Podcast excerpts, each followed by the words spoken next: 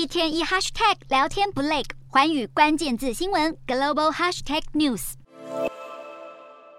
离世的亲人不知何时能够下葬，民众躁动不已，在殡仪馆大厅大声抗议。中国疫情急速升温，各地殡仪馆和火葬场都负荷不来，但火葬场外带着棺材排队的家属都排成了这样。中国官方还是没有通报新的死亡病例。中国疫情资讯盖牌，各地的状况有如雾里看花，一点风吹草动就能在网络上引发热议。中国官媒央视的新闻联播一共有八名主播，每天轮班播报。但有眼尖的中国网友发现，怎么最近看来看去都是同样的面孔？主播康辉已经连续上班六天，郑丽则连续上班五天。网友纷纷揣测，难道是新冠病毒攻入了央视？现在只剩这两位主播不是阳性吗？还将这两位主播封为天选打工人。疫情肆虐之下，阴性的不敢出门，阳性的出不了门。这样的情形赤裸裸地反映在山西这场婚宴上。司仪卖力地在台上演讲，呼吁大家把握时间入座。但宴席开了数十桌，也开始上菜了，现场宾客却寥寥无几。不是确诊了，就是不敢出门群聚。中国疫情迅速延烧，感冒、退烧药都变得十分抢手。在香港，已经有许多家人在中国的民众买药寄回中国。香港特首李家超二十四号又宣布，从一月份开始逐步恢复与中国通关。专家担心，中国民众会一窝蜂地跑到香港买药，恐怕会造成香港药物供应紧张，民众转往急诊或门诊就医，对整个医疗系统造成压力。